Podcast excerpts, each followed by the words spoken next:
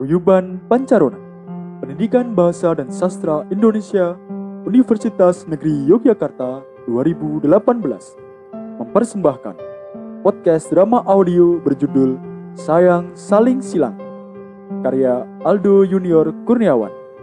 Alih wahana dari cerpen perempuan patah hati yang kembali menemukan cinta melalui mimpi karya Eka Kurniawan. Selamat mendengarkan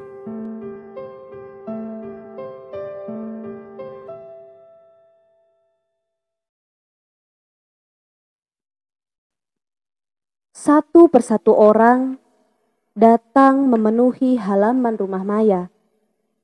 Mereka adalah tamu-tamu yang akan menghadiri pernikahan Maya dan kekasihnya Firman. Namun, di sudut ruang kamar, Maya menangisi nasib pernikahannya.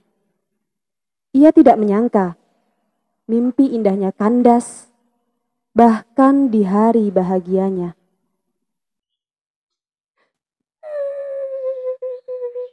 Sudahlah sayang, hapus air matamu itu. Tidak ada gunanya kamu menangisi semua ini. Ini di luar kehendak kita. Mungkin Tuhan punya rencana lain yang lebih baik dari semua ini.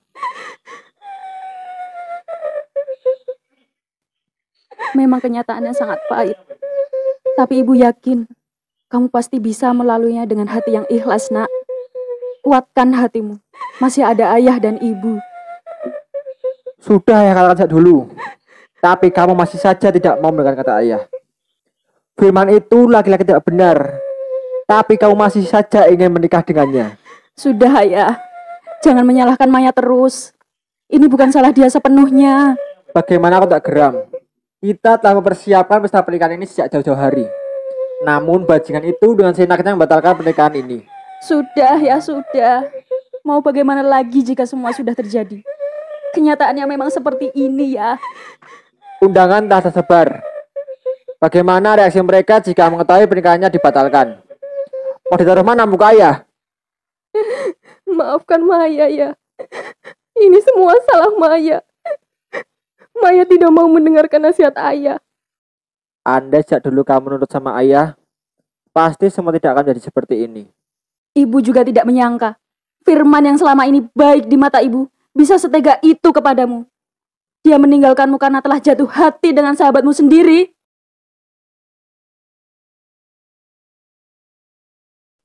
Kegagalan pernikahan itu membuat Maya larut dalam kesedihan hingga ia jatuh sakit.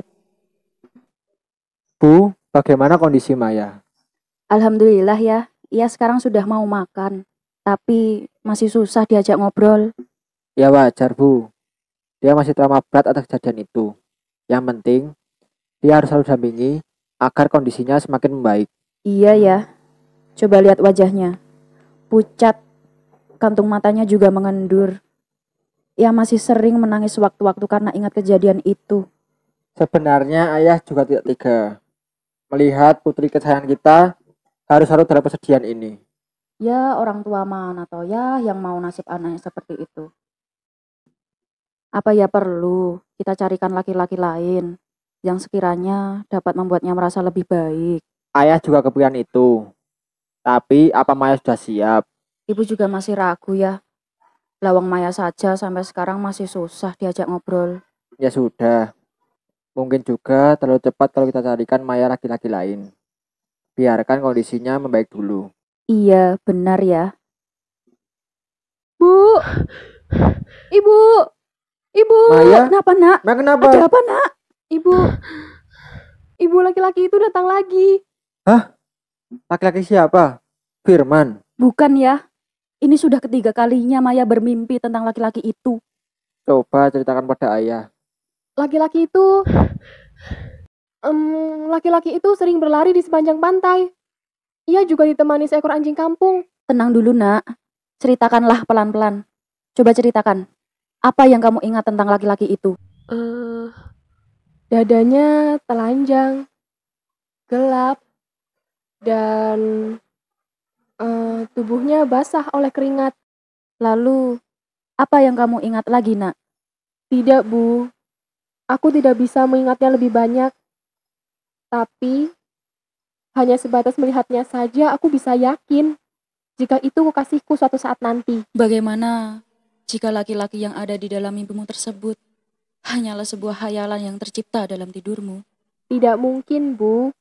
Maya yakin jika laki-laki tersebut adalah kekasihku suatu saat nanti. Kata ibu, Tuhan punya rencana lain atas kejadian waktu itu. Mungkin dari mimpi ini, Tuhan mulai melancarkan rencananya. Jika hal tersebut memang benar rencana dari Tuhan untukmu, semoga saja kau lekas dipertemukan dengan laki-laki yang ada dalam mimpimu itu, nak.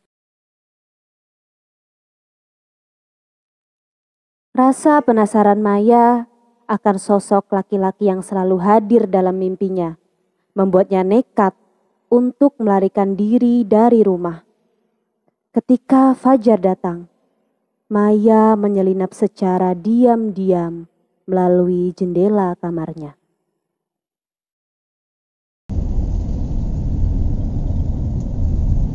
Pak,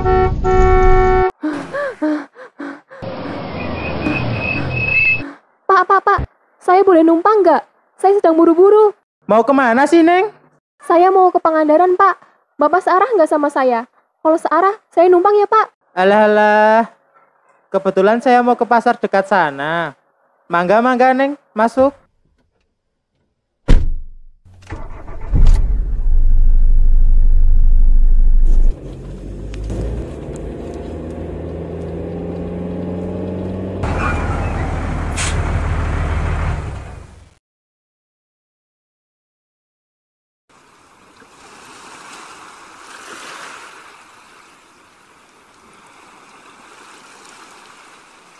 Satu kelapa muda utuh ya, Bu.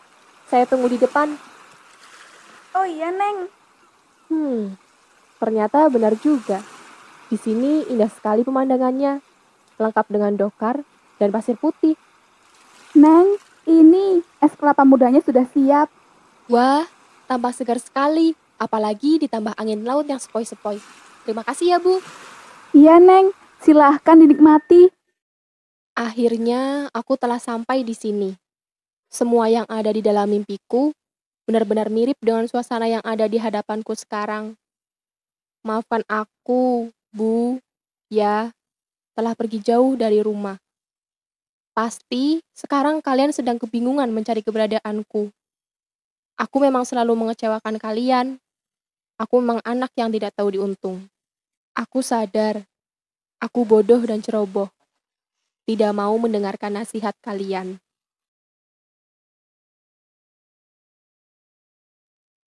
Dua hari, tiga hari, hingga empat hari dan hari-hari berikutnya. Ia tak kunjung menemukan apa yang dia cari. Maya merasa keputusannya pergi untuk melarikan diri ke kota itu sia-sia belaka. Ia menduga bahwa mimpi itu hanyalah mimpi biasa.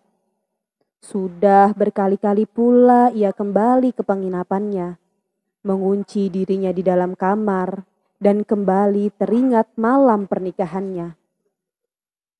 Tengah malam, ia memutuskan pergi ke ujung beton pemecah ombak. Tampaknya aku sudah tidak sanggup lagi menerima kenyataan hidup ini. Pahit sekali. Lebih baik aku menceburkan diri ke laut. Dengan begitu, aku akan benar-benar lenyap dari dunia ini.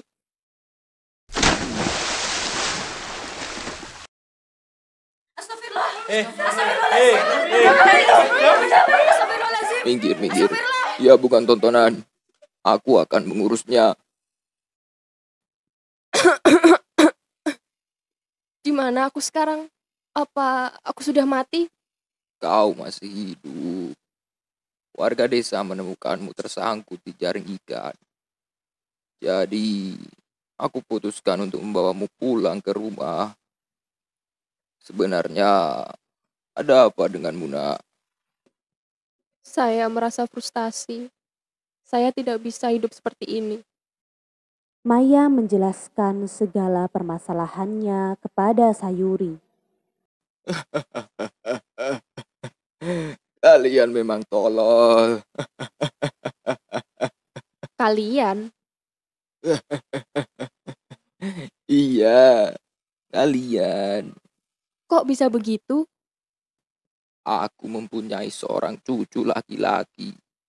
Ia sama sepertimu. Namanya Rana. Dulu ia juga punya seorang kekasih dan hendak menikah. Tapi naas, gadisnya pergi dengan laki-laki lain. Rana sangat putus asa dan hendak menjeburkan diri ke laut. Lalu, suatu hari ia datang menemuiku. Ia juga berulang kali memperoleh mimpi yang sama sepertimu. Dalam mimpinya, ada seorang gadis dari kota yang akan menjadi kekasihnya dan memberinya kebahagiaan.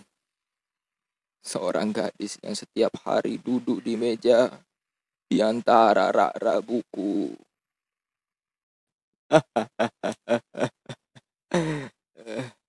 Kalian ini orang-orang tolol yang percaya pada mimpi.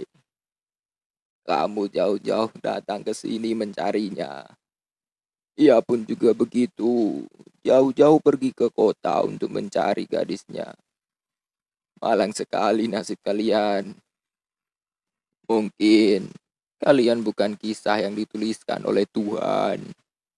Cinta kalian hanya sebatas di angan-angan.